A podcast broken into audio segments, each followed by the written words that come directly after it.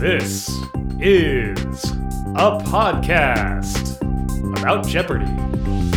Hello and welcome to Potent Podables. I'm Emily. And I'm Kyle. We competed against each other on Jeopardy! Kyle ended up winning seven games. And we've been chatting about the show ever since. Each week, we start with analysis of this week's Jeopardy episodes.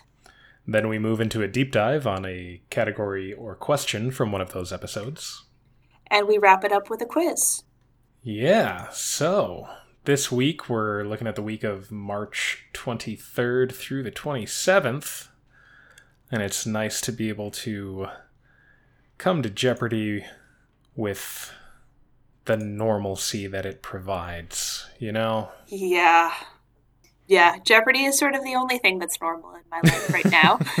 so mm-hmm. uh, we'll uh, we'll we'll see how how long that lasts. But um, right, yeah, I'm sure everyone has places to get their um, pandemic related content. I think we're gonna. I think we're trying to keep it to Jeopardy content here, right? Yeah. You know, with with digressions as as necessary for people who care about knowledge and trivia and the state of the world. But we're here to talk about Jeopardy. Yep. Yes, we are.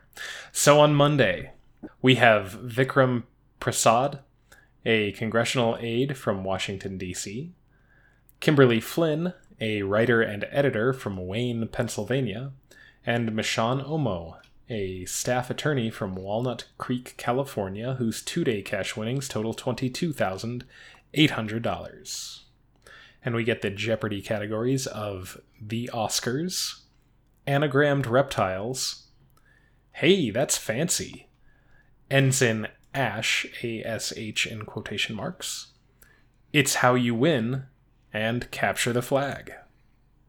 I was surprised at the triple stumper um, at the $200 level of Hey, that's fancy. Uh, the clue there was a six course meal with this thermidor tails with the meat removed, chopped, and combined with a bechamel. Yeah, that'll work. That's lobster, lobster thermidor. Um, and I can only assume that it was a triple stumper because it took a little too long to parse out like where the this was and like what the clue was asking contestants to come up with. Yeah. Not sure I've ever had lobster thermidor. I don't think I have either. Yeah. I do love lobster, but uh, yeah. uh, believe, believe it or not, we don't get a lot of great seafood here in the smack dab middle of the continent. You don't say. Yeah, I mean, there's some good. Like, yeah, we've had like you can get it, but it's not it's not commonplace and it's not cheap. Yeah, lobster I feel like would would work um, because they you know I mean they'd have to it would be expensive to transport it, but you know because because it's live, you don't have mm-hmm. to you know you, you transport the live lobsters, and so you you would be able to get it fresh. True. Yeah. But I don't know. I shouldn't. I shouldn't tell you how things work in Colorado. expert. well, expert's a strong word. Yeah. I uh, but I would. but I would aware. think. Uh, yeah, I would think. I would think lobster would work better than than some other seafoods because you because you uh, transport it live and keep it in a tank until you're ready to cook it. Mm-hmm.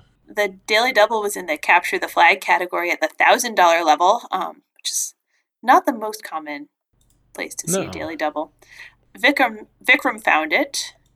He wagered three thousand of his five thousand two hundred. He was in a pretty commanding lead at that point. Uh, Kimberly had one thousand eight hundred. Michonne had six hundred and he got the clue a 50 foot flag captured from a Spanish ship was hung at London's St. Paul's Cathedral for this man's 1806 funeral. And he guessed who is the Duke of Wellington, but the correct response there is Lord Horatio Nelson. Yeah, uh, I think 1806 would have been too early for Duke of Wellington, right? Mm-hmm, I think so. I mean, for that Duke of Wellington. Yeah. So yeah, he he uh, drops back down he still has the lead at that point. Uh, the rest of the round, the he actually remains kind of flat. That that missed daily double kind of took the wind out of his sails. Mm. He did not get in much. I don't know if he just got uh, really discouraged and got off the buzzer or didn't try to get in. I don't know. I don't know. Um, Yeah. But he, he's pretty much a flat line for the rest of the game. So at the end of the Jeopardy round, Michonne is in the lead with 4,600. Uh, Kimberly's in second place with 3,400. And Vikram is in third place with 2,600. And they get these categories for the double Jeopardy round the Oscars, but it's going to mean something different this time. State of the Bridge. That's a red line. Labors of Love, love in quotation marks. Brushing up on your Spanish history. And This Defines Me. This Defines Me was, uh, at first I thought it would be like, you know, one of those categories is like, okay, this is just. I mean, I realize the whole thing is trivia, but this is just trivia, right? Yeah. We give the definition of a word, and then you figure out what it is. Uh, but I don't know. I, I enjoyed the way it was it was worded and, and the the clues they had. We had another Yeah. Doctor Strangelove clue. I feel like there have been a lot, you know, for Jeopardy. So like three Oh, in the past few months. hmm Uh, in the Labors of Love category, also 1600. The clue is in this 1964 Peter Sellers film, quote, Gentlemen, you can't fight in here. This is the war room. And that's Doctor Strangelove. hmm So we get the second daily double in the State of the Bridge category at the $1,200 level. Uh, the clue is Lank, yuck, Lake Champlain Bridge. Two states, please. Uh, Kimberly found it. She wagered 1,000 of her 4,200. She was between Michonne, who was at 5,000, and Vikram, who was at 3,000.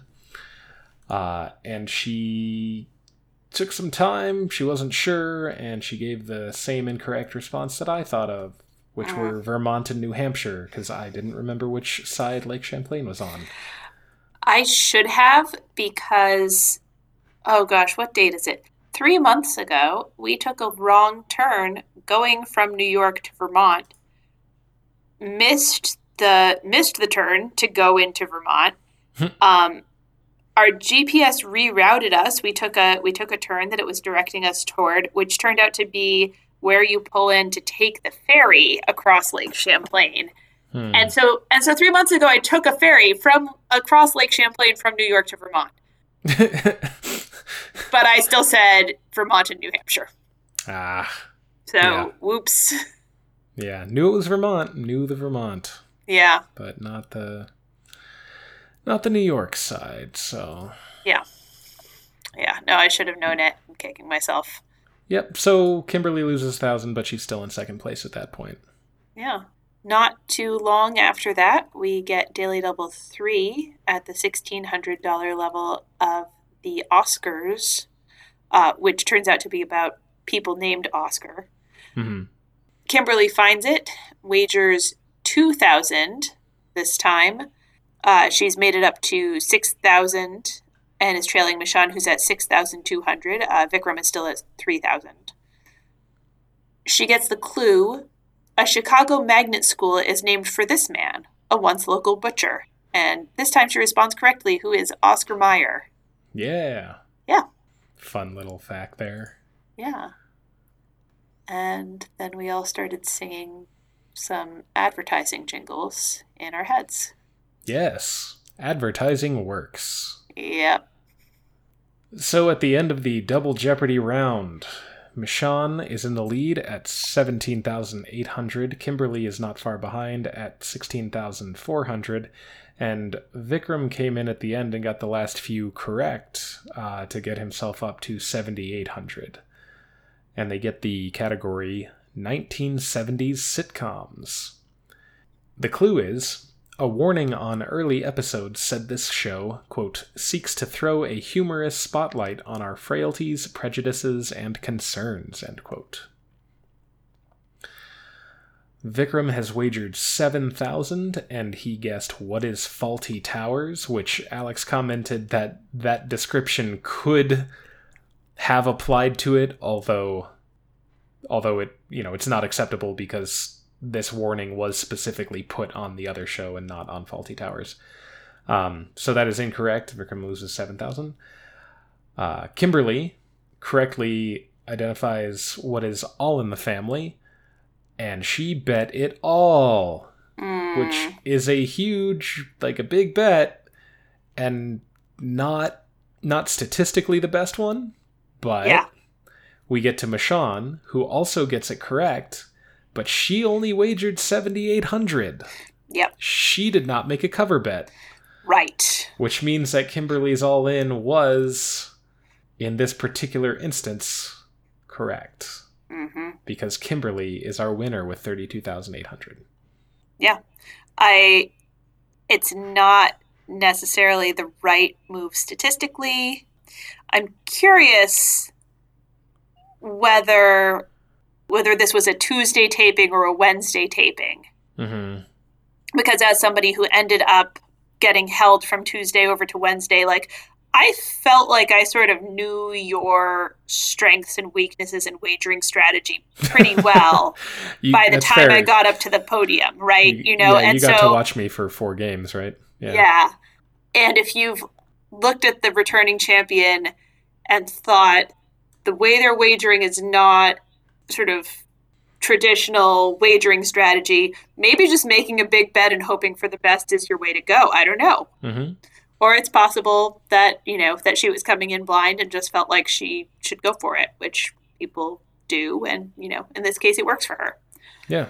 So uh, she's our winner going into Tuesday, March 24th, where we get the contestants Nick Klotz, a financial analyst from Milwaukee, Wisconsin, Lindsay Evans, a prospect research strategist from Seattle, Washington, and Kimberly Flynn, a writer and editor from Wayne, Pennsylvania, whose one day cash winnings total $32,800.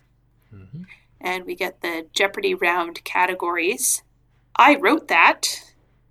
Karma, uh, that's C A R with ma in quotation marks.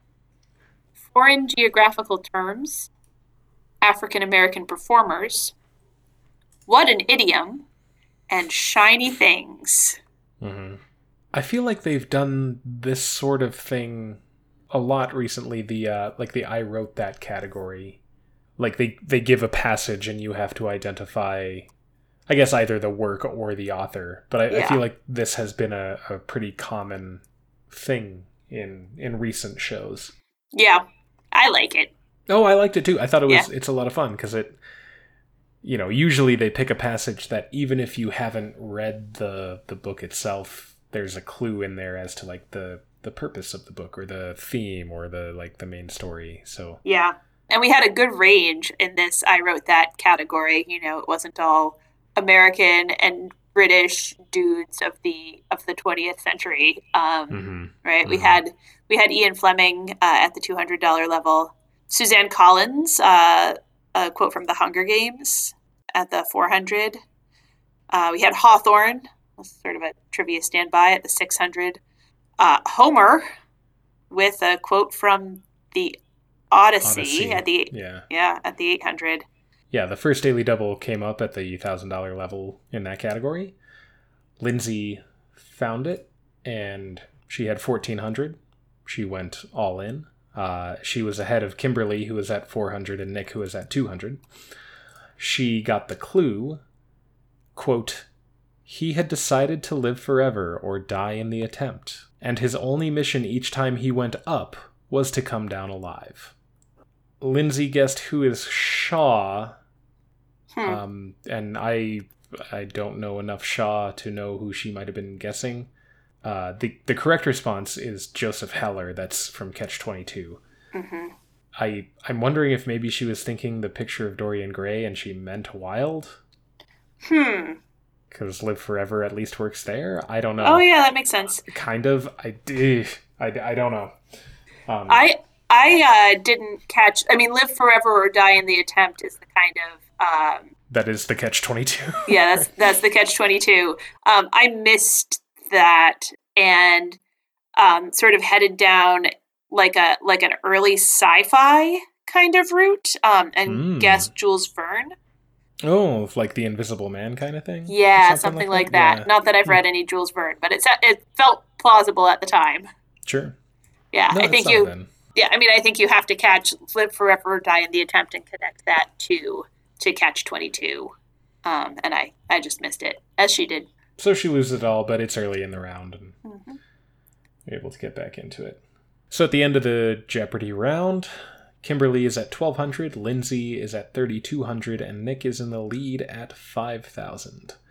And we get the double Jeopardy categories get togethers, film analysis, bones, Commedia dell'arte characters, Colonial America, and CH squared.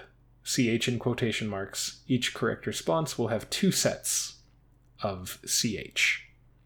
hmm We get the second daily double pretty early in the round in the film analysis category at the $800 level.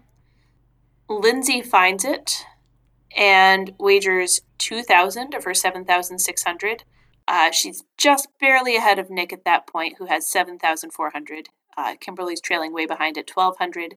She gets the clue a Raquel Welch poster does a lot more than just hang on the wall in Andy Dufresne's prison cell. And uh, correctly responds, What is the Shawshank Redemption?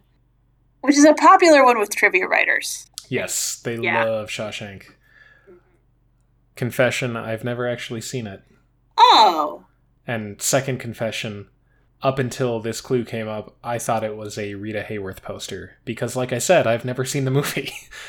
yeah. not not Raquel Welch. So now I know. I'm not sure I would have remembered that it was a Raquel Welch poster.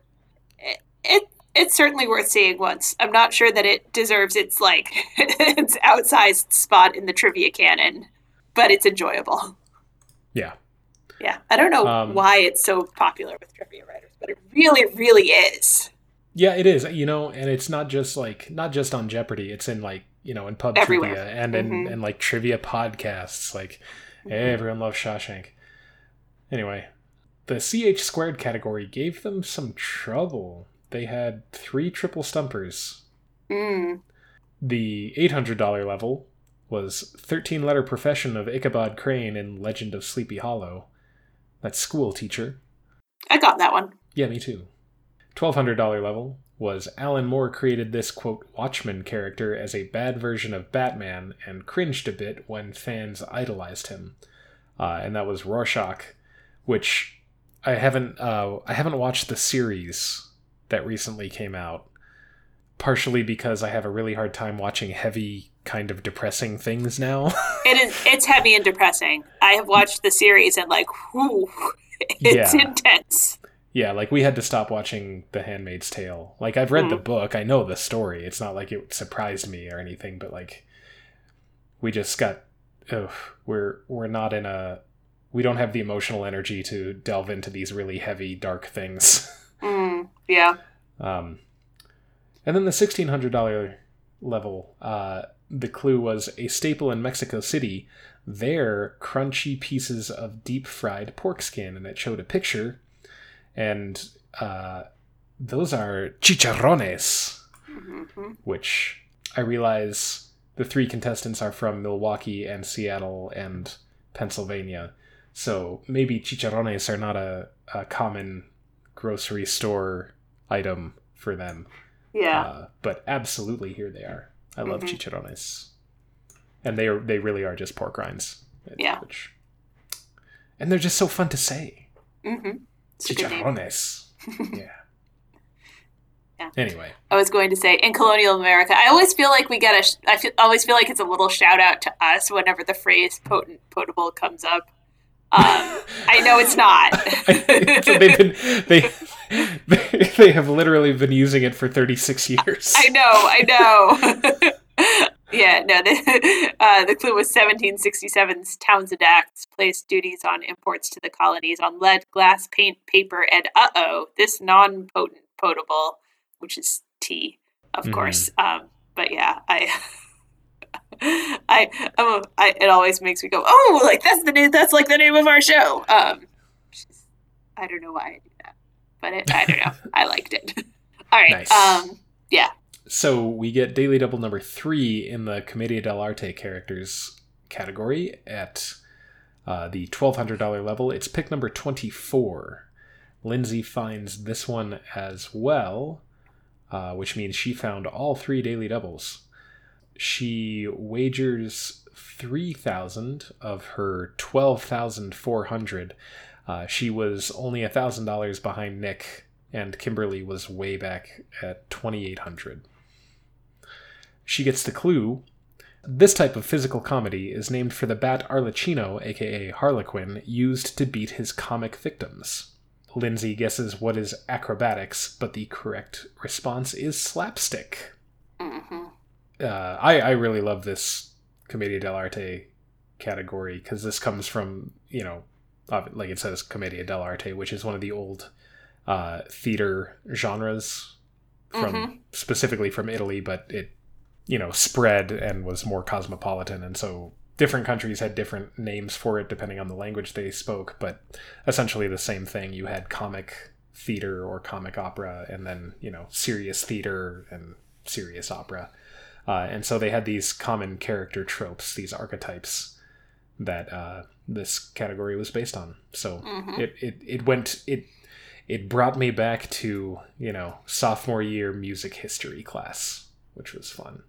Yeah, I don't know a whole lot about Commedia dell'arte. I've watched like a, I think a, like a ten minute YouTube, like crash course video about it Mhm, once. mhm. But I thought it was a fun category, and I got a few of them. I was able to puzzle out slapstick after a minute, although I was um, not like I wasn't familiar with with the character or with the origin of the term slapstick until I saw this clue. I got stuck for a minute on like um like Punch and Judy puppet shows, which is a, a whole other mm-hmm. whole other thing. Right. Also, comic and violent. Yeah, that's true. So at the end of Double Jeopardy, Nick is in the lead with 15,400. Lindsay's in second place with 11,400, and Kimberly is trailing with 4,800. We get the category American Poets. No, that's one of your favorites, Kyle. Um, How dare and, you? uh, and the clue is this New York woman died in 1887, the year after the subject of her most famous poem was unveiled. And this is another one that trivia writers just love. Yes, they do. Kimberly has wagered everything and guesses who is. Um, she's partly, partially written Elizabeth, but uh, Barrett. Uh, Lindsay has wagered one thousand eight hundred one, and she guesses who is Emily Dickinson. She's around the right time period, I believe Yeah, I think so. uh, but that's incorrect. Nick got to the right response with a $7,401 wager. That's a cover bet. And respond, correctly responds who is Emma Lazarus, author of The New Colossus about the Statue of Liberty. Statue of Liberty. Yeah. So Nick is our champion going into Wednesday. So on Wednesday, we have Adam Smith, a law student from Somerville, Massachusetts, Rachel Burns, a software analyst from East Lansing, Michigan, and Nick Klotz, a financial analyst from Milwaukee, Wisconsin, whose one day cash winnings total $22,801. The Jeopardy round categories are All American Stamps, Female Superheroes, wearable car parts question mark? That's gotta hurt. He said it and dropping rhymes. Each correct response will rhyme with the word dropping. Mm-hmm. i realize that i am not in any way shape or form the uh, the right person to comment on feminism or representation of uh, women in you know any kind of media or anything like that. But i felt like the female superheroes category was really dumbed down. Mm, or maybe i shouldn't say dumbed down but and again it could just be because i am familiar with all of this but it it those felt throughout the entire category significantly easier than i would have expected yeah, I, I think Jeopardy contestants are expected to know Mar- the Marvel and DC superheroes in like some level of detail. Um, Mhm. And these all felt like pretty like pretty low hanging fruit. I think, especially the 800. It's the superhero name of Natasha Romanova, a big screen butt kicker played by Scarlett Johansson. Um, that's Black Widow. yeah which like endgame is you know the highest grossing film of all time Yeah. right? Like, I would have put that as the two hundred dollar clue. I don't know. Yeah, yeah. Um, but I mean, I don't think that 600, 400, or 200 were easier. I think they just, you know, if it, it felt like they chose the the thousand. I didn't know. Um, being Mhm. widowed by Yakuza began the journey of this Suicide Squad member whose name means a samurai sword. Um, that is katana. Um, that one I I didn't know, and I'm not like a big superhero buff, um, so maybe I should have. But Well, yeah, the the rest of these Wonder Woman, Storm from X Men, Black Widow, and identifying that uh, Gamora is part of Guardians of the Galaxy. Those all felt like sort of pretty entry level to me. yeah, yeah. Um, so yeah, I, I I support. I agree with your gripe. Thank you. You're welcome. Um, Thank you. Now I am qualified to speak on feminism in every every There we go. situation. I've, I've vetted you. him, guys. Um, Don't worry, he's good. He's good. uh, we had yet another um, here is a state can you name it question in the in the $600 level of all american stamps that issued in 2018 the stamp here celebrated this state's 200th anniversary and they just showed a stamp with a picture of illinois yeah, it's, is illinois it's illinois um, like uh, do you know what illinois looks like then yeah then you can get this one Did you know Illinois was founded in or was uh, established in 1818? You didn't. Doesn't matter because we'll Yep. give you a picture. yeah. So study your maps, guys. Hmm We get the Daily Double as the 13th clue in the dropping rhymes category. It's a little unusual to see them in wordplay categories, I think. Although we've been seeing more of that recently, Yeah. maybe. Or I've been paying more attention. Hard to say, really. Adam finds it and makes it a true Daily Double. Um, he has 1,200. Nick is at 2,400 and Rachel is at zero. So he is trying to trying to tie with Nick. He gets the clue a thrilling movie or arterial blockage could be described as this. Um, and he just can't quite get to it. He guesses plotting. Um, the correct response there is heart stopping, rhymes with dropping. Um, so he drops to drops to zero. So tied with the wrong contestant. Um, Oops. there is still plenty of time. yeah. Oh, the wearable car parts category had the couple of triple stumpers also at the uh, higher levels, the eight hundred Yeah. and thousand dollar levels, um, which I think I think not necessarily is indicative of like oh nerds don't know how to work on cars, but like we we live in an age now where far fewer people do their own car repair. Oh yeah, You know, like Mhm. my, you know, like our parents, like my dad, did not take a vehicle to a mechanic until, I don't know, until I was in high school, hmm. pretty much. Like, unless there was something that with a computer system that needed to be done, but he'd just take it apart and fix it. yeah, And then he was like, oh, I'm too old for this. And he started paying for it. But yeah, so it's just not a thing that we do as much anymore, partially because they make cars so much more complicated now. Mm. it's it's hard to just dive in, but you know, you can still learn the parts of it, I guess. yeah. Anyway, I wasn't sure how they were going to come up with five uh, car parts that sounded wearable, but they they did manage. Um, I guess that shows what I know.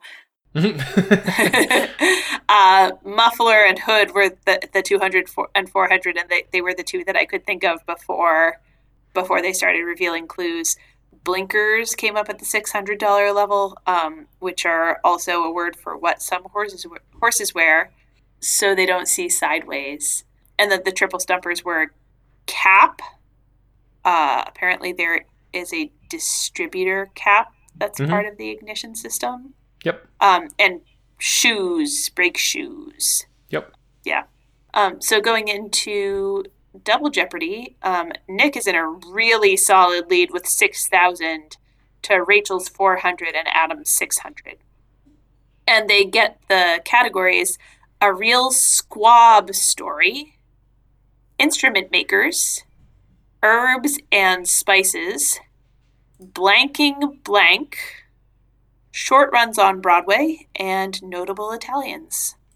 They left three clues on the board at the end of this. I really wanted to see the rest of those squab story clues. I I had the exact opposite reaction. I was like, "Oh, good. At least those are the ones." Yeah. Um, although the eight hundred dollar clue there made me very happy. Uh, mm-hmm. It's in a Mo Willems book. The pigeon finds this food item, which he describes as a celebration in a bun. Needs mustard though, and that's a hot dog. That's the pigeon finds a hot dog. Yeah. My toddler loves the pigeon books. Mm, we also love those pigeon books. Yeah. She has taken to blaming the pigeon when she does bad things, though. It's like, hey, hey, how did this, how did this happen? The pigeon did it. Like, don't, no, don't. T- do, I, I know the pigeon didn't do it. I know it wasn't the pigeon. Uh, but yeah, we we very much enjoy them, and also uh, for if anyone is you know has I'm sure everyone who has young kids is already aware of this, but Mo Willems is doing a like a doodle with me mm-hmm. uh, series, like a live stream and and videos. At least he was. I assume it's still still going on during I, these. I believe it is. We we are a few days behind, but yeah, um, we're big fans. Um, are those good? We actually haven't yes. done it yet. We plan to.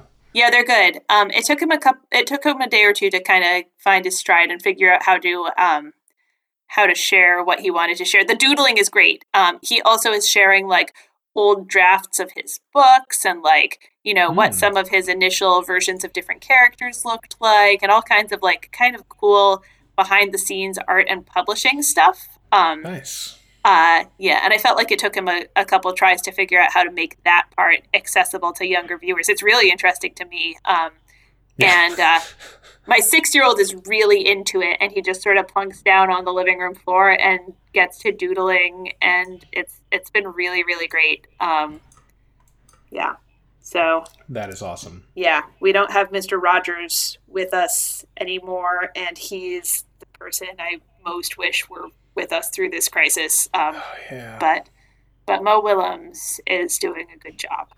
Yeah, that's yeah. awesome. Yeah. Oh man, I could really go deep into the instrument makers, um, but I'm not going to. um, hmm. Yeah. I I was pleased with myself for getting all except the 2000. I couldn't remember uh, Hammond organ. Mm-hmm. Um, mm-hmm. Yeah, but the others I knew. Classic Hammond B3. Yeah. Uh, up until very recently, I had an I owned a, a Hammond M3, which was uh, not at all useful for what I actually do. So didn't didn't need it, but it was pretty cool. Uh, the second daily double comes in the blanking blank category at the twelve hundred dollar level. Uh, Nick finds it and he wagered three thousand of his 7600 he was way ahead. Rachel was at 3200 and adam was at 1400 so he wasn't risking his lead there. He gets the clue in 1947, a pilot reported nine circular aircraft doing 1700 miles per hour near Mount Rainier, and these two word items entered the modern lexicon. Uh, and he correctly identifies those as flying saucers. Mm-hmm. Yeah. Um, that whole blanking blank category I enjoyed a lot. But I also like I I can't be the only person whose mind kept interpreting that as like a euphemism for profanity. Oh um, yeah. Right? Oh, yeah. Like That's okay. the whole thing. Yeah, yeah. All right, cool. Uh, we found the third daily double in the herbs and spices category, which I also enjoyed. Great category. Adam found it and wagered 4,000 of his 5,400. Um, Nick was in the lead at that point with 10,200, and Rachel had 5,200. Adam got this clue Olympic medals are imprinted with sprigs of these leaves that cooks use to flavor soups and stews. And he correctly answered bay leaves, also known as laurel leaves. Which I did not know that. I did not know that bay leaves and laurel leaves were the same thing. I would have gone for bay leaves on the on the merits of knowing quite certainly that that we use bay leaves for soups and stews. But I think as as I was as I was sort of mentally committing to that answer, I was like laurel. Um, so I was surprised to learn those are the same. Yeah, me too. and I did not know anything about um, Arturo Toscanini at the $2,000 level of notable Italians. Uh, mm-hmm. I imagine Mhm. you did. Uh, I did. I didn't know that's what he looked like, though. Yeah. So at the end of the Double Jeopardy round, Nick is in the lead at 1300, Rachel is in third place at 6800, and Adam is in second at 10600. They get the final Jeopardy category alliterative legislation. I saw some good blind guesses coming out for this one. The clue is signed into law in March 1941. House Resolution 1776 was this act that provided aid to a foe from 1776. Uh, Rachel wagered 6,800, which was everything she had, and she guessed what is the Lend and Lease Act, which is acceptable. So she doubles up. Adam wagered everything he had, all 10,600. Uh, he also got what is the Lend Lease Act. And Nick wagered 8201, uh, which was a cover bet, but he guessed what is the British blockade. Uh, so that Mm. means that Adam, who doubled up, won the game. So that's two days in a row where second place doubled up uh, and ended up winning. Yes. We keep saying it's not a good strategy, but But If it 100% of the time games. this game, yeah, yeah, this week it has worked out really well. So on Thursday, we get the contestants Evan Singer, a beverage packaging specialist from Vancouver, British Columbia, Canada, Susan Alden, a fundraising researcher from San Francisco, California, and Adam Smith, a law student from Somerville, Massachusetts, whose one day cash winnings total 21200 And we get the Jeopardy round categories World Factbook Travel Facts, Lyrics of Today, Pardon the Interjection, Police Squad, Chicago, and the Presidential Suite, S W E E T. hmm I, Police Squad. This is not what the category was about, but if, in case anybody is not aware, it was a uh, a Leslie Nielsen like TV show. It had I don't know, it had something like six episodes or something. And I'm I'm not even sure when it was, 70s or 80s or something like that, but it's like it was very funny and just really goofy and off the wall. Mhm. So I saw Police Squad and immediately thought of that. Okay, so in what world is asking who sings New Man on the Minnesota Vikings, Truth Hurts, needed something more exciting, bum bum ba-dum ba-dum bombay, uh, a thousand dollar clue. Um, my Lizzo is not great, but it's better than Alex Trebek's. Um, Um, I'm sorry. Can you could you repeat that? I didn't didn't quite catch it. I am not the only person who had this song on repeat for like the entire month of August. I, I don't know why it's at the thousand dollar level. That's my rant. I don't know. Maybe I'm miscalibrated. Maybe, but I don't think so. Yeah. It yeah, it's pretty well known. But yeah. But yeah, no, it's it, it's always fun to see Jeopardy contestants um, talking about the, the recent pop hits of today. mhm. I liked seeing Evan ring in on uh, Old Town Road. Also, that was fun. Good Yeah. moment. We get Daily Double number one in the Presidential Suite category. It's the 23rd clue, and Adam finds it. He wagers 2,000 of his 3,600. Um, at that point, he's tied with Evan for the lead. Um, Susan is trailing at 2,000. And he gets the clue Ronald Reagan started eating these as part of a successful effort to give up pipe smoking. And he guesses what are starbursts.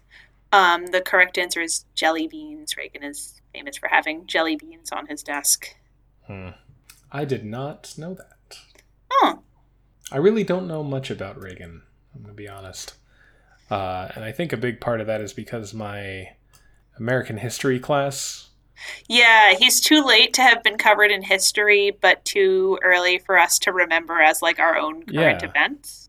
Yeah, basically, even yeah, we we barely got up to like Vietnam you know. Yep. So hmm so so anything from like the mid 70s to the like to the year 2000 i just like i don't know could could be anything so Yeah, I get that. I have I have a similar I have a similar gap between where history class ends and where my memory of current event then current events begins. Um, and Ronald Reagan's in the gap. Um, Mhm. but I did know about the jelly beans. I don't know how I knew about the jelly beans. I feel like that's one of the sort of tidbits that people who remember Ronald Reagan mention.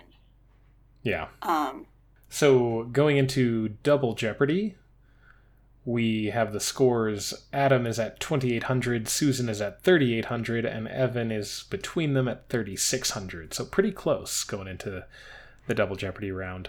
Um, and we get the categories angels 1815 ooh sorry. And oo is in quotation marks. Uh, then she played him on tv american authors and looking for a good time It was fun to see Susan shine in the She Played Him on TV category. I did not know many of these, but she had them cold. hmm except for the two or the $400 clue Which Mm, was- right.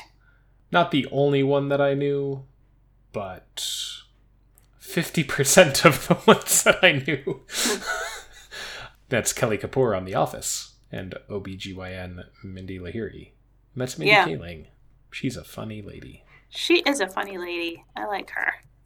Yeah, I don't know who Susan may have been thinking of with Thiessen or whatever she said. hmm My brain didn't work for me uh, in the American authors category at the twelve hundred dollar level. Um, uh, this novelist of the frontier died in 1851 in a village his dad founded, the future home of the Baseball Hall of Fame. And I thought, well, that's Cooperstown, but who possibly could be from Cooperstown? um, it's, it's Cooper. It's Cooper, It- Emily. It's it is in fact cooper Cooper. Cooper's the answer. Yeah. So, oops. So we get the second Daily Devil in the Angels category at the $1,200 level. Adam finds it and he wagered 4000 of his 6400 Susan is currently at 9800 in the lead and Evan is at 5200.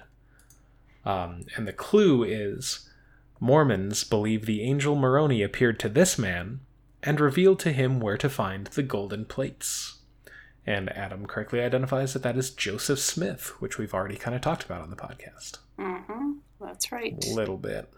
Um, Adam has a disappointing miss at the $2,000 level. Uh, they show some art, and the Mhm. clue is as depicted here in a Gustave Doré engraving.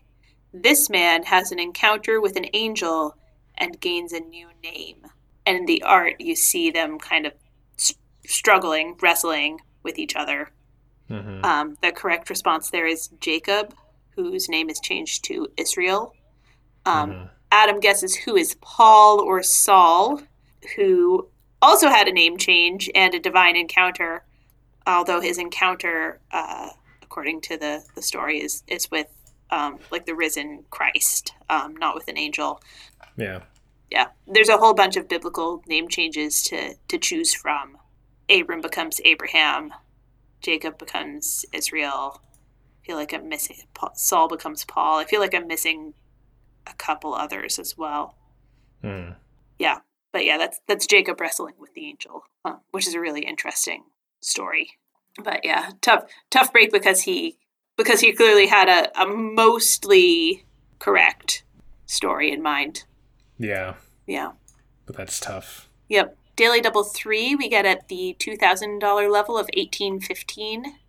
Evan finds it and wagers three thousand of his eight thousand eight hundred dollars. Um, and they're right at the end of the round. This might have been the spot to make a move for first place. Adam's at ten thousand four hundred. Susan is at thirteen thousand. He gets the clue Stephen Decatur negotiated treaties with Tunis, Tripoli, and Algiers, ending the war against these bad guys.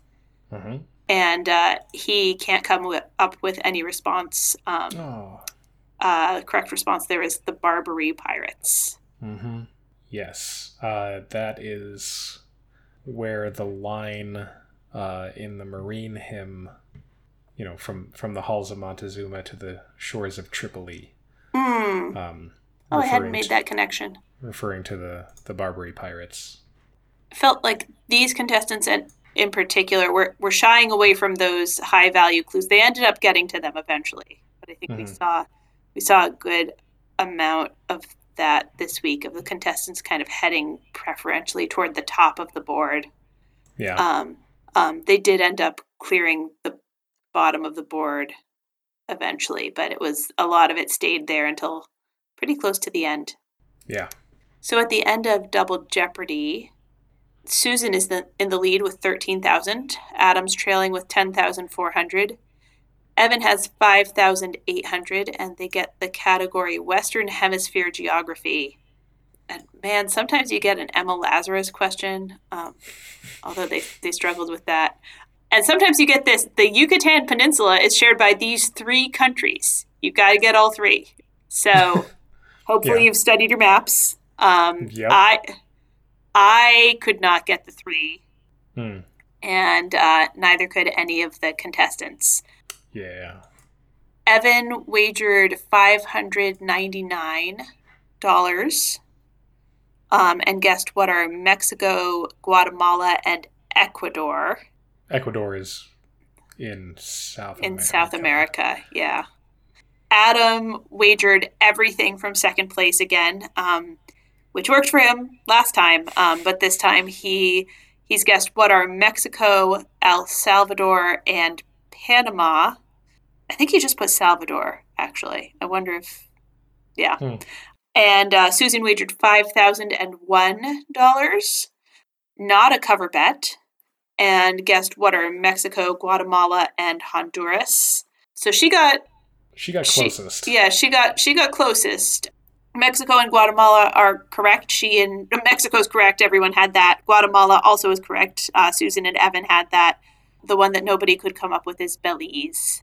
Hmm One way that I remember where Belize is is that um, English is an official language, and so that reminds me that it's oh, it's pretty far north. It's a lot closer to the U.S. than any of the other Central American countries.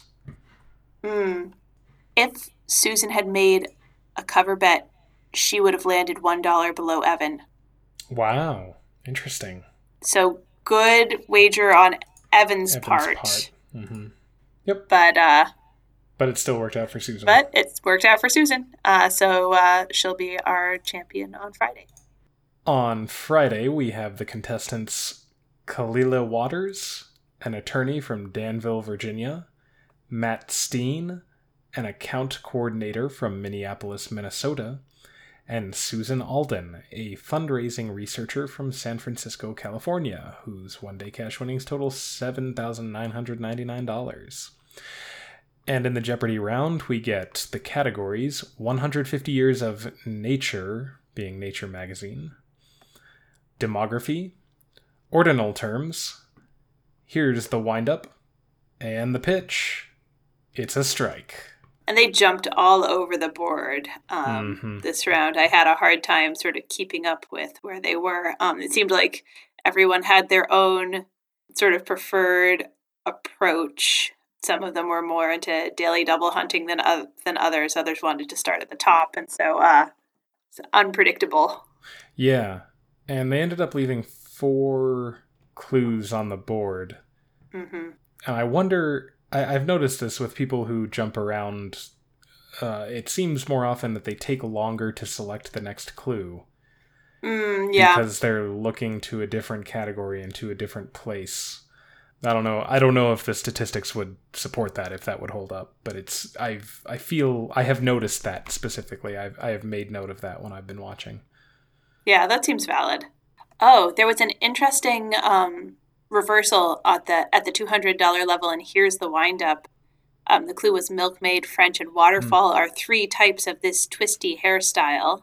Susan rang in and said, "What is a bun?" Um, and it was ruled incorrect. Matt rang in with, "What is a what are braids?" And then later on, I think it was I think it was after the break. Alex came back and uh, Susan was credited with uh, 400, you know, the 200 she lost and then 200 for a correct response. And uh, I had to look it up. Those are you can you can uh, those are actually also they can be buns. Um, Hmm. Yeah. Yep. Milkmaid and Waterfall, I looks look to me like you sort of do the braid and then sort of turn it into a bun. Ah, And I'm not quite sure what they meant by a French bun, but you can find enough sort of YouTube videos of people demonstrating how to make hairstyles with those names that I think it was a you know a credible, correct response. hmm We get the Daily Double as the 21st pick at the $600 level of demography. Matt finds it and makes it a true Daily Double with 1600 to Susan's 3400 and Kalila's 1200. And he gets the clue born between 1980 and 1995. Millennials are also known as Generation This Letter. He guesses what is Generation Z. Generation Z is younger. That's like the kids who are in college now. Uh, millennials are used to also be known as Generation Y. I think I think they're pretty solidly considered millennials now. But I remember when the, it was an active question what what we- that generation would be called. right. For a couple of reasons, because we came after Generation X, hmm and I'd also heard it said because we asked why a lot. Mm. Don't know if that's true. I think that was kind of like retroactively applied, but yeah, yeah. there's a lot to ask why about, Kyle. Oh, I'm I'm aware of it. Believe me. I didn't Yeah. realize how much there was to ask why about until I had a daughter who is three years old. yeah, she's um, she is not Generation Y, but yeah, three year olds No. ask why a lot. Yeah. Yeah, Yeah. so we had a we had a pretty rough Jeopardy round. Um, hmm uh, we finished the round with um, Susan at four thousand eight hundred. Uh, Kalila is at four hundred, and Matt is at zero. Um, so their uh, their combined Coryat is uh, five thousand two hundred out of the eighteen thousand that's on the boards. It's been there's a lot of triple stumpers, a lot of incorrect responses. hmm And we get the double Jeopardy categories starring the San Diego Zoo, Latin phrases, opera, the general economy with general in quotation marks, state capitals, and author fill ins. Also a a rough double Jeopardy. Not as rough as the first one, but uh this yeah, this game was tough for the for the contestants. Yeah. You might recognize the $2,000 clue in the state capitals category from uh, the Dodge City deep dive. Although that wasn't that wasn't the railroad that was coming through, right? Don't think it was. No, maybe. Uh, The Atchison, Topeka, and Santa Fe. I don't think Yeah. so.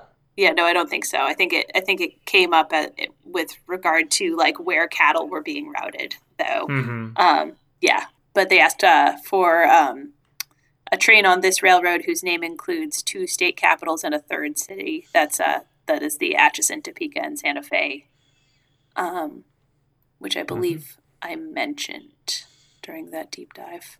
I think you did. I'm not sure. I, I am not. Yeah, I'm not a rail railroad buff at all. So that researching that was uh, that deep dive was where I where that one solidified for me. Mm-hmm. Mm-hmm. I really like the author fill-ins category.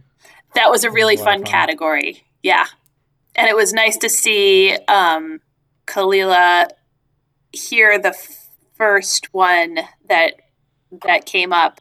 You sort of heard her say "oh" from over at her podium, and then she managed to get a couple of them at least, I believe. Yeah, Um, she got two of them. Yeah, yeah. Uh, so if you if you didn't watch this game, um, you were supposed to come up with the name of an author, where you would be given. It was like it was like a. Bef- it was almost like a before, during, and after.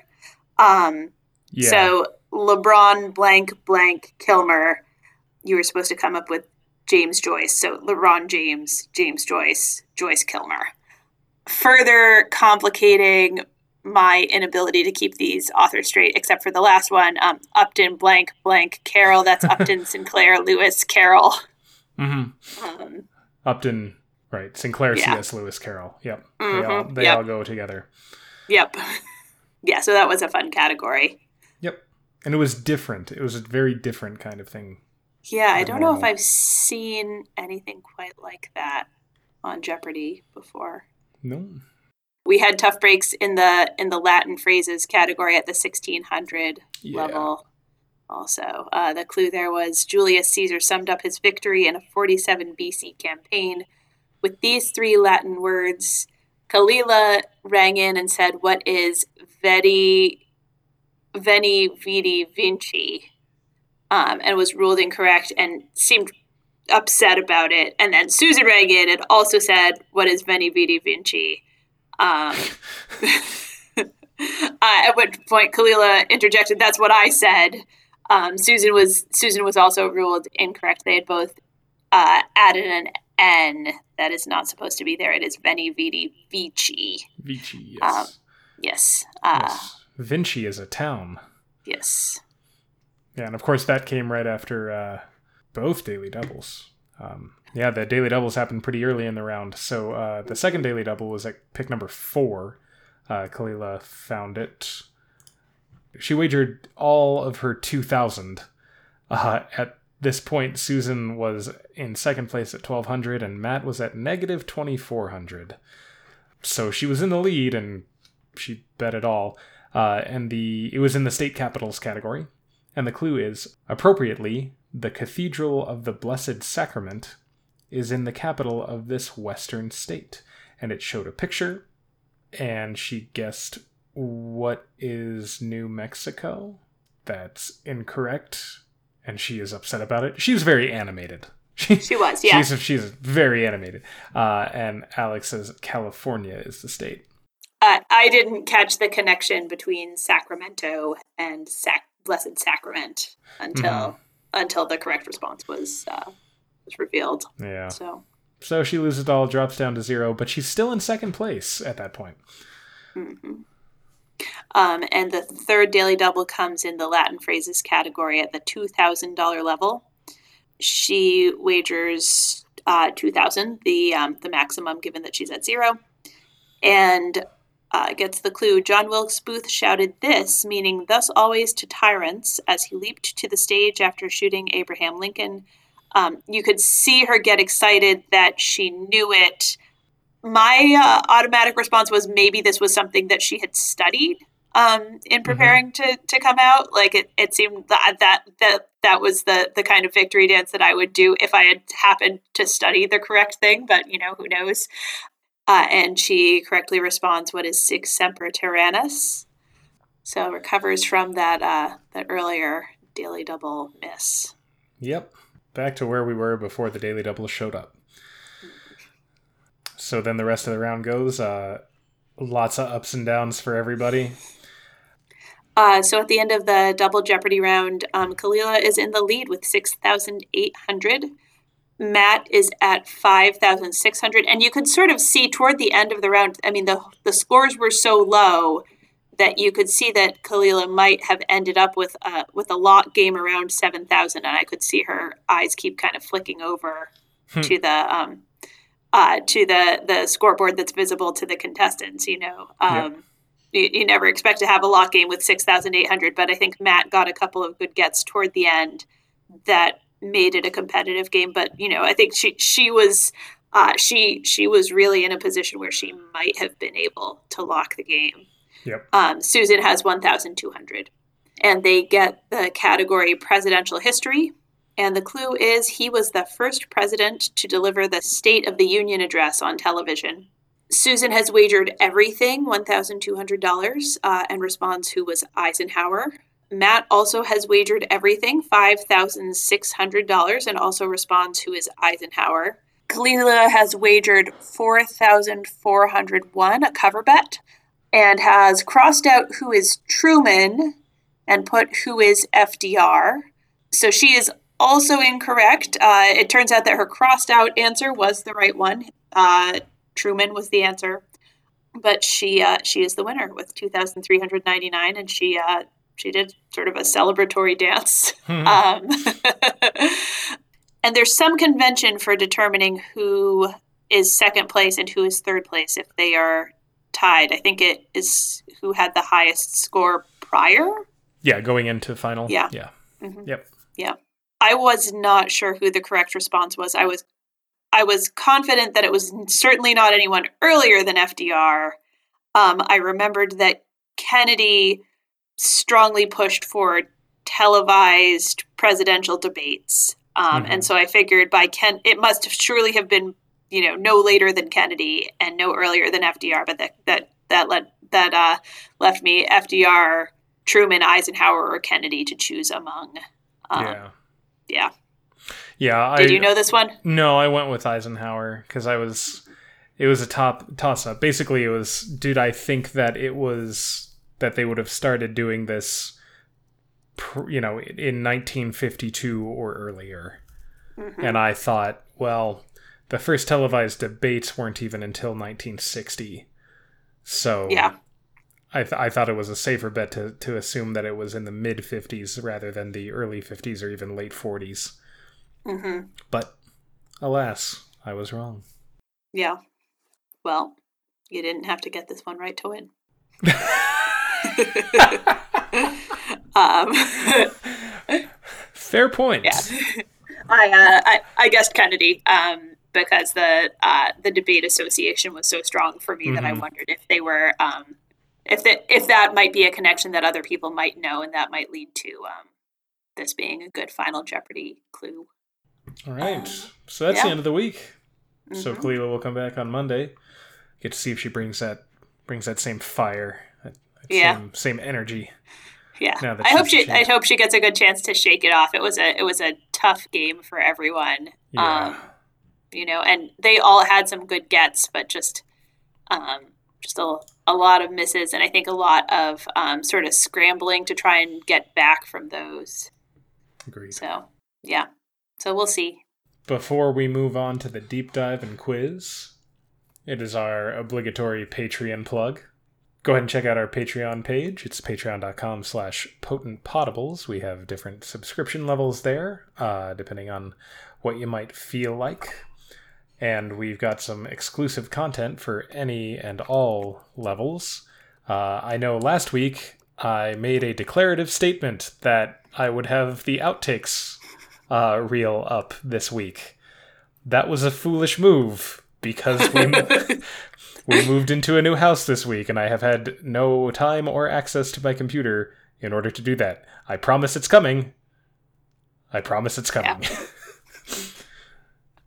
But you can still we still have other exclusive content on the Patreon already. So it's not mm-hmm. like there's nothing there. So check it out. Yeah. Yeah. Check it out. All right. Um you ready? Oh, I'm ready. Okay. What do you, what do you think? All right. Are we talking about Toscanini? We are not. Okay but I uh, yeah that that was definitely one of my possibilities. Yeah, that was one that had your name written all over it. Uh, what about Bacon's Rebellion? Nope, not Bacon's Rebellion. Okay. Um, Although I do like bacon. Yeah, maybe you have um, ventured sort of outside of your normal topics and gone for Larry McMurtry. That's a that's a big old no there because right. that is still outside of my comfort zone. As in, as in, I'm wondering who is that? Um, novelist. Ah, um, ah, yes, yeah. Yes, I don't know how to read, so that's, uh, that's a lie. unlikely. No, it's all. We believe in facts here, Kyle. That's... that is not a fact. fair, fair fake news. No, um, um, no, we're doing the deep dive. It's from the Thursday game. Oh, okay. And it was a missed daily double. So one of them we talked about. Actually, two, there were two missed daily doubles. The first one was the uh, Ronald Reagan jelly beans, jelly beans fact, and I said specifically, "Oh, I didn't know that," which kind of gives away that it was the other one. Uh, it was the two thousand dollar clue in eighteen fifteen. Stephen Decatur negotiated treaties with Tunis, Tripoli, and Algiers, ender- ending the war against these bad guys. And those are the Barbary pirates. Ooh, I don't think I know anything about them. Yeah, so we're going to talk a little bit. Um, and again, listeners, as I mentioned, we uh, we had a pretty hectic week. Uh, so my my uh, my deep dive might be a little disjunct. I didn't didn't have a chance to really like smooth it out or anything, but uh, I'll do my best. We're talking about Barbary pirates and the Barbary Wars, specifically what are referred to as the first and second Barbary Wars, meaning the engagements between the United States and the Barbary states. Yeah. Anyway, so the Barbary pirates, sometimes called Barbary corsairs or Ottoman corsairs, which just an aside, I love the word corsair. I don't know why. It just mm, it's a good word. It's such a good word. Um, that's a, the general term for uh, the pirates and, and privateers who uh, operated from a variety of different ports on uh, on the North African coast, primarily Salé, Rabat, Algiers, Tunis, and Tripoli. Uh, so Europeans called it the Barbary Coast because they got the term Barbary from the uh, ethnic Berbers mm-hmm. uh, who inhabited the area. The Berbers were and are uh, a nomadic. Berber is a is a term that foreigners have given to the people of the area, so it's not it's not specific to any like real ethnic group, but it's more a general term for any of the the the nomadic uh, peoples of of North Africa. So the the Barbary pirates, uh, throughout the centuries, they ranged far and wide, all the way through the Mediterranean, down along uh, the West African coast, and even as far into the North Atlantic as Iceland. Uh, but most of their operations were in the Western Mediterranean. Uh, like I said, they were also called Ottoman corsairs because a lot of what they did was uh, uh, seizing slaves for the Ottoman and Arab slave trade. so they wouldn't really find a lot of slaves to bring in in the uh, eastern Mediterranean because that was already Ottoman territory. Mm. So they they were pirates and privateers. They would seize merchant ships. They'd uh, raid coastal towns and villages. Um, and like I said, their main purpose was to uh, was to take slaves for the the vast booming slave market in North Africa and the Middle East.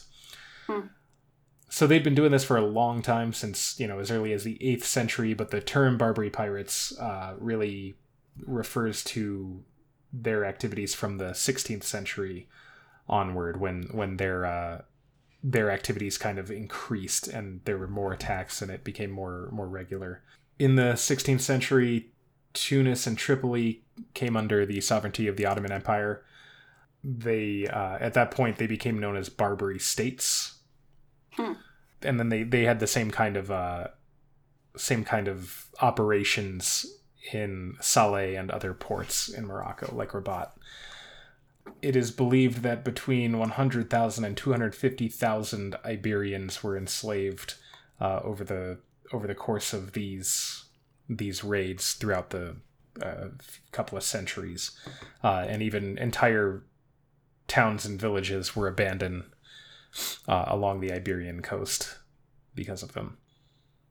Uh, so there are a number of number of famous or more well known of the Barbary pirates, such as uh, John Ward, who was a, a European outcast, uh, and Simon Danseker.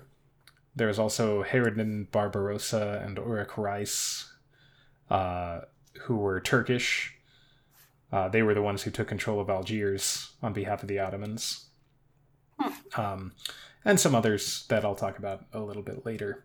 The they were particularly successful in the 16th century and into the 17th century because uh, technology of European ships had not advanced enough to to really be able to effectively fight them off. But uh, with the development of sailing ships over oar-driven ships, uh, and the ability of these new sail ships to carry many cannons, the Barbary ships weren't able to take a head-to-head fight with a lot of the European navies that were um, that were being developed. Mm. And so, as the time passed, they became less active and more more kind of like uh, get in get out kind of operations because anytime a frigate showed up they just couldn't they couldn't do anything they just had to run because mostly the the Barbary ships were designed to carry people, you know, carry fighting men who would jump off the ship and you know seize the enemy ship or go raid the village and bring people back. Uh, they were just outgunned once once these new, new these new ships came around.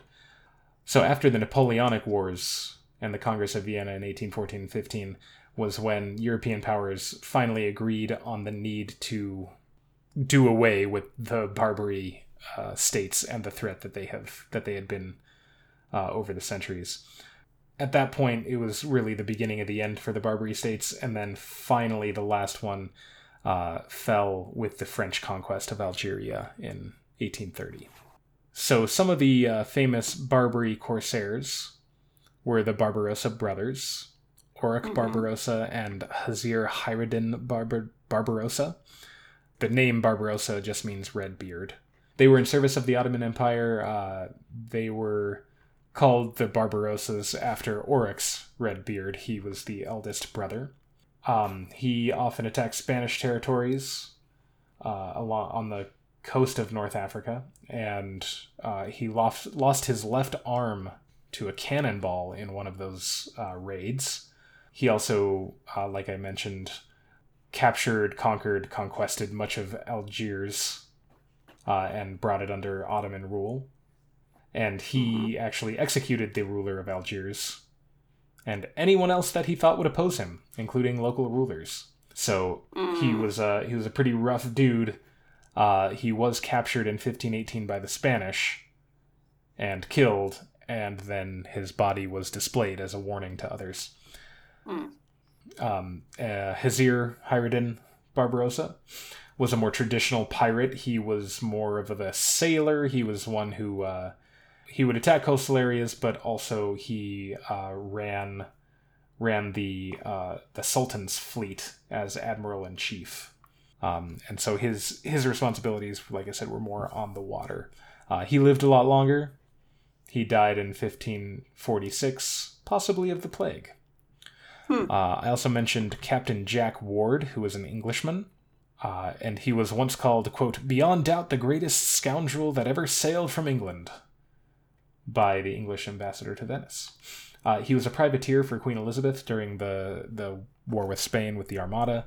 Um, and after that, he went off to become, you know, to find his own fortune. He captured a ship in 1603, sailed it to Tunis, and there he and his crew converted to Islam, and he became rich. He brought the square rig ships to North Africa, which the incorporation of square rigs helped them be competitive uh, in the Mediterranean um, because those that that style of ship could carry more payload, could could navigate better, um, and so it it allowed them to continue their dominance of the Mediterranean. Mm-hmm. Uh, then there was Sayyida al Hurra. She was a female Muslim cleric, merchant, and governor of Tetuan. What? Yeah. Like all of those things, all of those those descriptors put together are like, really? Tetuan being uh, a, uh, a region and city of Morocco. And she was also later the wife of the Sultan of Morocco.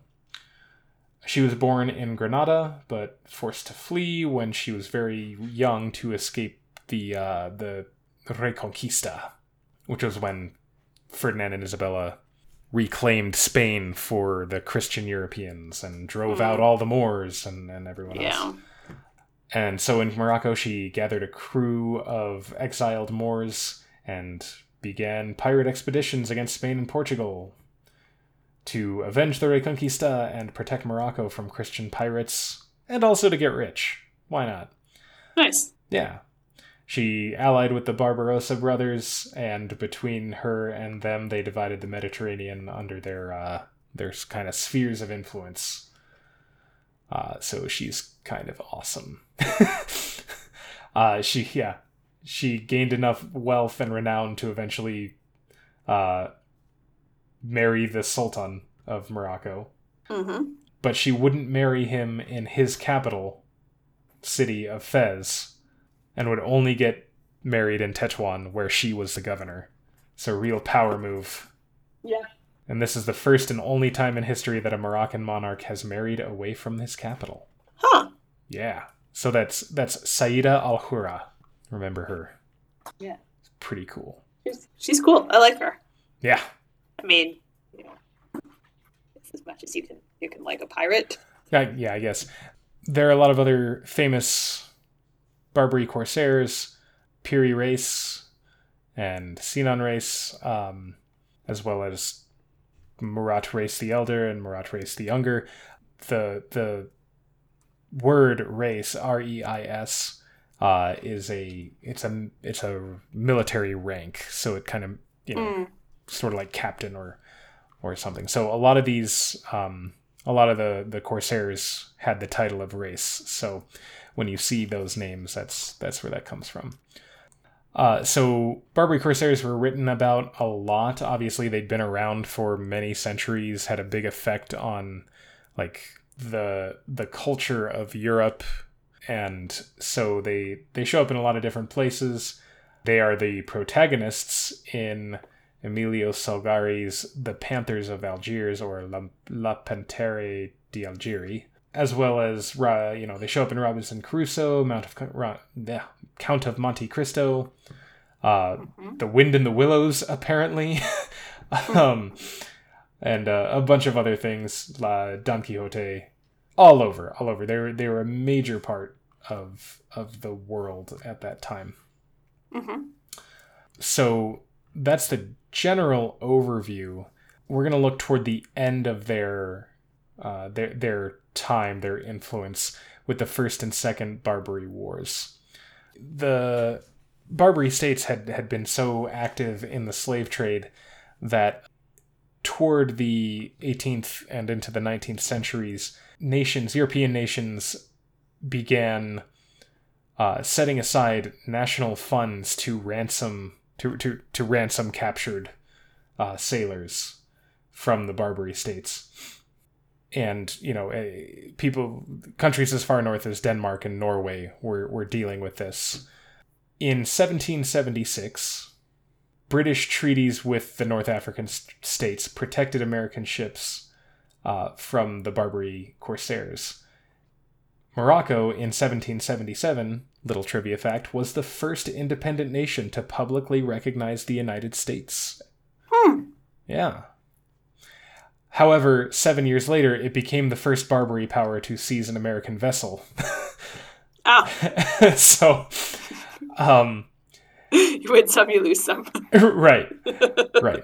And so, because of the need for trade with Europe, particularly in the Mediterranean, the United States established the United States Navy in March 1794 with that, you know, primary purpose at the time of protecting merchant interests and uh, defending themselves against the Barbary pirates. Uh, the First Barbary War, which is also known as the uh, Tripolitanian War or Barbary Coast War, it was uh, the United States and Sweden against the four North African states, collectively known as the Barbary States. Uh, they were Tripoli, Algiers, Tunis, and the Sultanate of Morocco. So they the Barbaries had been uh, seizing merchant ships and demand, holding crews demanding ransom, and Thomas Jefferson refused to pay. They basically said, "We demand tribute. You need to pay us tribute constantly to ensure protection in these waters." TJ said, "Aw, nah, we ain't doing that." uh, and hopped in. Sweden had already been at war with the Tripolitans since 1800. Just before Jefferson's inauguration in 1801, Congress passed naval, naval legislation that provided for six frigates that shall be officered and manned as the President of the United States may direct. In the event of a declaration of war on the United States by the Barbary powers, these ships were to protect our commerce and chastise their insolence by sinking, burning, or destroying their ships and vessels wherever you shall find them. Uh, upon Jefferson's inauguration, Yusuf Karamanli, the Pasha of Tripoli, which is a high ranking political officer, uh, demanded $225,000 in tribute from the new administration. Uh, Jefferson said nope. And on the 10th of May, 1801, uh, the Pasha of Tripoli declared war on the U.S., not through any formal written documents, but in the customary Barbary manner of cutting down the flagstaff in front of the U.S. consulate. Algiers and Tunis did not follow. Uh, before learning that Tripoli had declared war on the United States, Jefferson sent a squadron of three frigates as an attempt to maintain peace. However, war had been declared, and so it was a bit late for that. Uh, Congress never voted on a formal declaration of war, but they did authorize the president to instruct the commanders of the American vessels to seize all vessels and goods of the Pasha of Tripoli, and also to cause to be done all such other acts of precaution or hostility as the state of war will justify. So they joined a Swedish flotilla under Rudolf Cederström in block- blockading Tripoli. Uh, and like I said, the Swedes had already been at war. Mm-hmm. So throughout 1802, uh, the U.S. sent out its finest ships uh, to the region and kind of claimed claimed dominance there, uh, and continued to blockade the Barbary ports. In October 1803, Tripoli's fleet captured the USS Philadelphia uh, after the frigate ran aground on a reef while patrolling the harbor all the officers, crew, and captain were taken ashore and held as hostages. And the Philadelphia was anchored in the uh, harbor as a gun battery.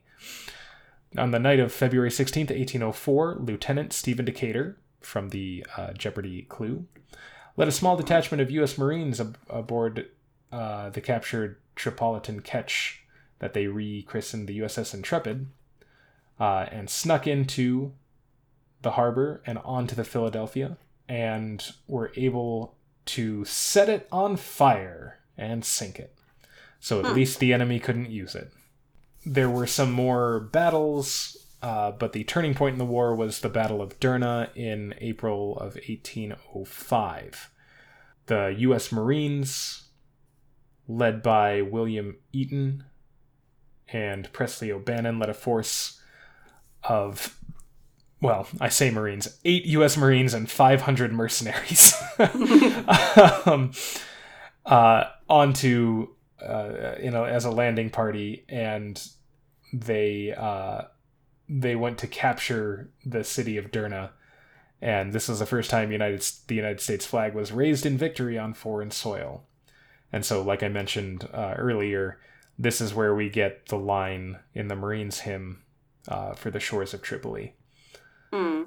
and so that gave uh, the American negotiators leverage in securing the return of hostages and ending the war. Uh, so they were able to make peace. The administration, the Jefferson administration, did pay ransom for American prisoners, but I wanted to make it very clear that they were paying ransom, not tribute. Mm. A lot of people didn't like it still. You know, a lot of people were like, "Why are we? Why are we paying them? We beat them. We should, you know, Yeah. they they took our people we should just go kill them and take our people back. Overall the first barbary war was good for the reputation of the united states military. Um, you know it was the first use of the us navy really and the first engagement on foreign soil and it was a fairly strong victory. Helped with the establishment of the navy and the marines.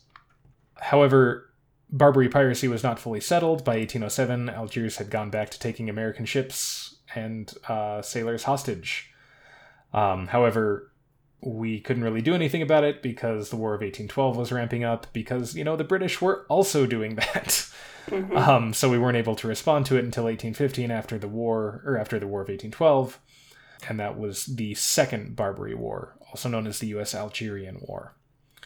So this was fought between the U.S. and Tripoli, Tunis, and Ottoman Algeria. Again, ended with Stephen Decatur making a treaty uh, on December 5th, 1815. However, Omar Aga of Algeria repudiated the treaty and refused to accept the terms and threatened the lives of all Christian inhabitants of Algiers. Hmm. At that point, the U.S. Navy just bombed the heck out of Algiers.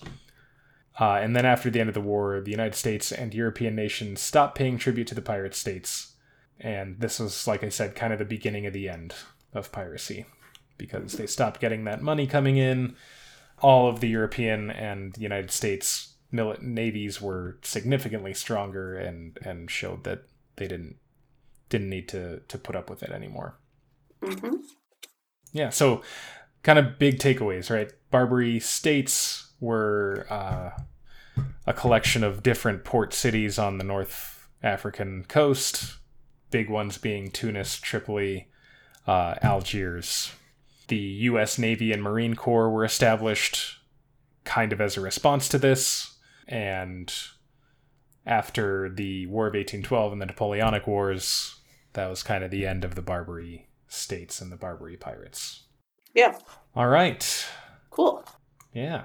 Are you ready for the quiz? I, was born ready. Uh, yeah. Said so confidently. yeah, let's do this thing. Okay. This quiz uh, is kind of focused on the Barbary pirates, but really it's about Berbers Ooh. and pirates. All right. Well, I know some things about pirates. Whether I know anything about Berbers remains Cool. to be seen. All right. So, first question. This one hopefully is kind of a softball to get you warmed up. Uh oh. That's Al- what you would say before I bomb a question. I know, right? I'll take it out if I did. Or if you do. Algiers, Tunis, Tripoli, and Rabat were all Barbary states, but now they are capital cities. For three points each, match them to their countries. Um, Algiers uh, goes with Algeria. Um, Rabat is Morocco. Tunis, Tunisia. Wait, were there more in there that I was supposed to get? Also Tripoli. Tripoli. Uh, Libya. Yes! Well done. Thank Got them all. That's 12 points. Yeah, I figured, you know, we should have some geography questions at some point. I feel like we very rarely do geography questions. Yeah. Oh, that's, that's a good one. That There was that was gratifying too. Good. Yes. Yes. Listeners, learn your capitals. All right, question number two. The term Berber, being a rather broad and uh, foreign given ethnic term, uh, can refer to a lot of different people, and throughout history, there have been some very famous Berbers, such as Ramses II, the third pharaoh of the 19th dynasty of Egypt, and Zinedine Zidane, a former French footballer who uh, is famous for a number of things. For me, most famous for headbutting a guy during the World Cup, um, as well as this fourth century Christian theologian and philosopher who was the bis- bishop of Hippo Regius. Who was he? Oh, the Saint Augustine, right? Saint Augustine of Hippo. Yeah, that would be yeah Saint Saint. Is it Augustine or Augustine? I, August. Either way, I hear both. Um, Okay. I think in church circles, I hear Augustine more often. Okay, Um, yeah. I, but I- I- you would be the uh, expert on this, so that's why I'm asking. but yes, Yeah, I, nice. Yes, uh, yeah, he was also a Berber. I had no idea. All right, I did know a thing about Berbers. Well, Yeah, not did. about Berbers, but Well, you know a thing Yeah. about about a Berber. Um, Yeah. yeah, I've uh, I've been to Morocco a couple of times um, for like day trips when I went to Spain a couple of times, and then we'd you know cross Gibraltar and spend a day in Morocco, uh, and we uh, you know get the touristy show of like this is this is a Berber and this is how they dress and this is whatever, and then you get to go and like buy a carpet, and so I have a couple of Berber carpets. So and cool. I have I have the smallest amount of like uh, touristy exposure to Berbers. um, all right. Question three. You're on a roll. You're you're at 22 points. Question right. three. The words barbarian, Barbary, and Berber all trace back to the word barbaros, which did not mean an uncivilized person, but simply someone that didn't speak what language? Oh goodness. It's either Greek or Latin. I feel like I might be able to get to it if I can remember how I learned this. I think it's Latin. I'm going to say Latin. It's Greek. Ah, okay. Yeah.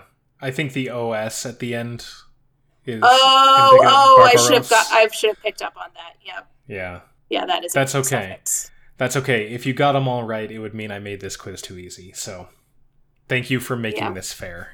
All right, so you're still at 22. Question four. The Rif War was an armed conflict fought from 1911 to 1927 between the Berber tribes of the mountainous Rif region of Morocco and what colonial power? hmm. Who colonized Morocco? I'm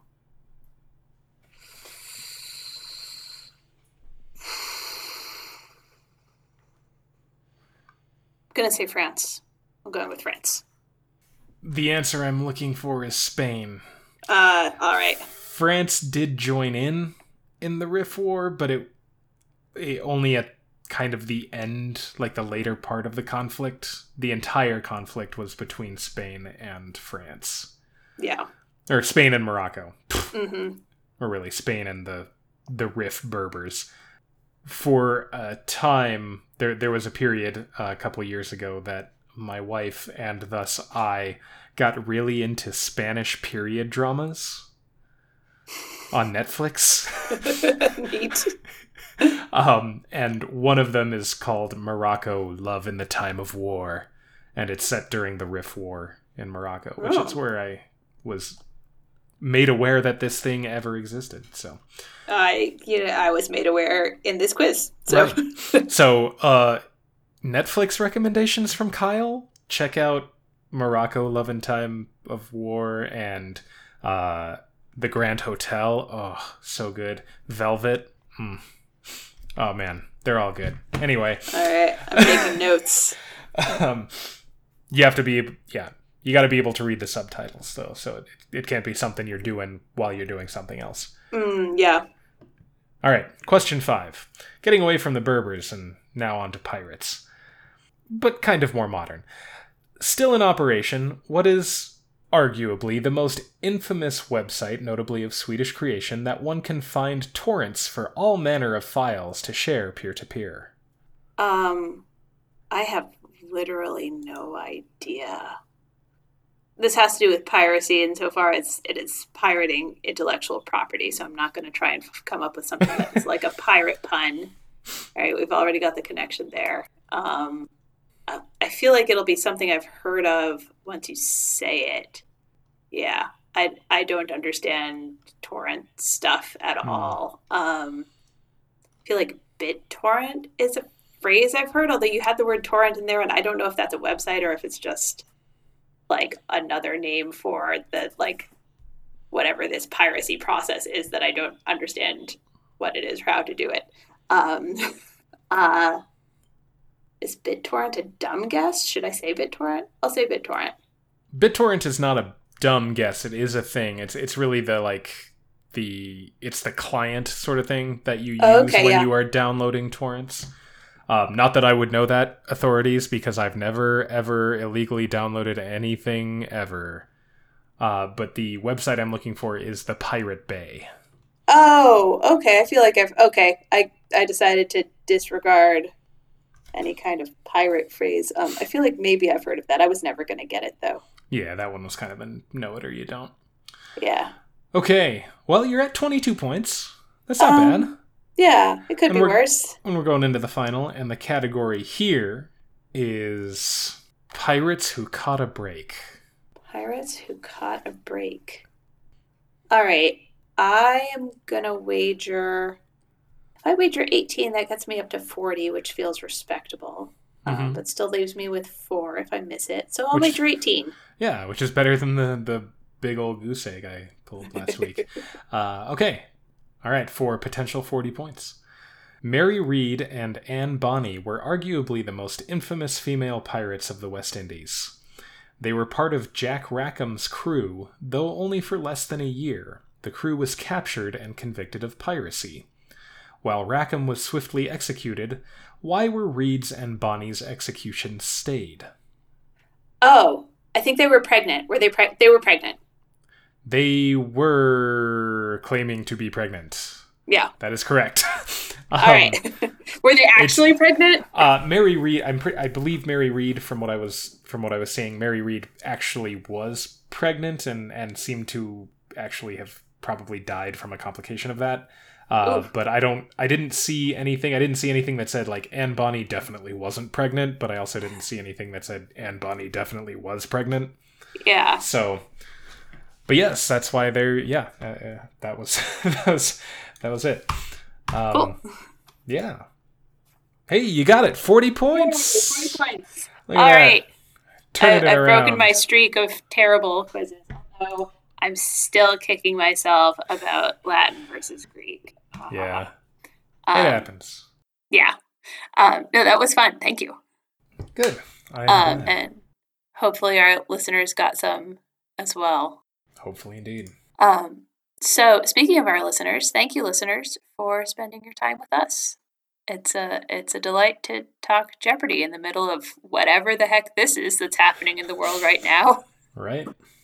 Yeah. Make sure to subscribe wherever you get your podcasts. Uh, if you could leave us a rating or a review, that would be great. And mention us to your friends. Uh, we would love to get some new listeners as well. Yeah, you can direct us to our social media. We're on Facebook at Potent Podables and Twitter at Potent Podables1. And you can email us at potentpodablescast at gmail.com. So we'll be back next week with another week of Jeopardy recaps and another deep dive. So until then, may your minds be quick and your buzzers be quicker.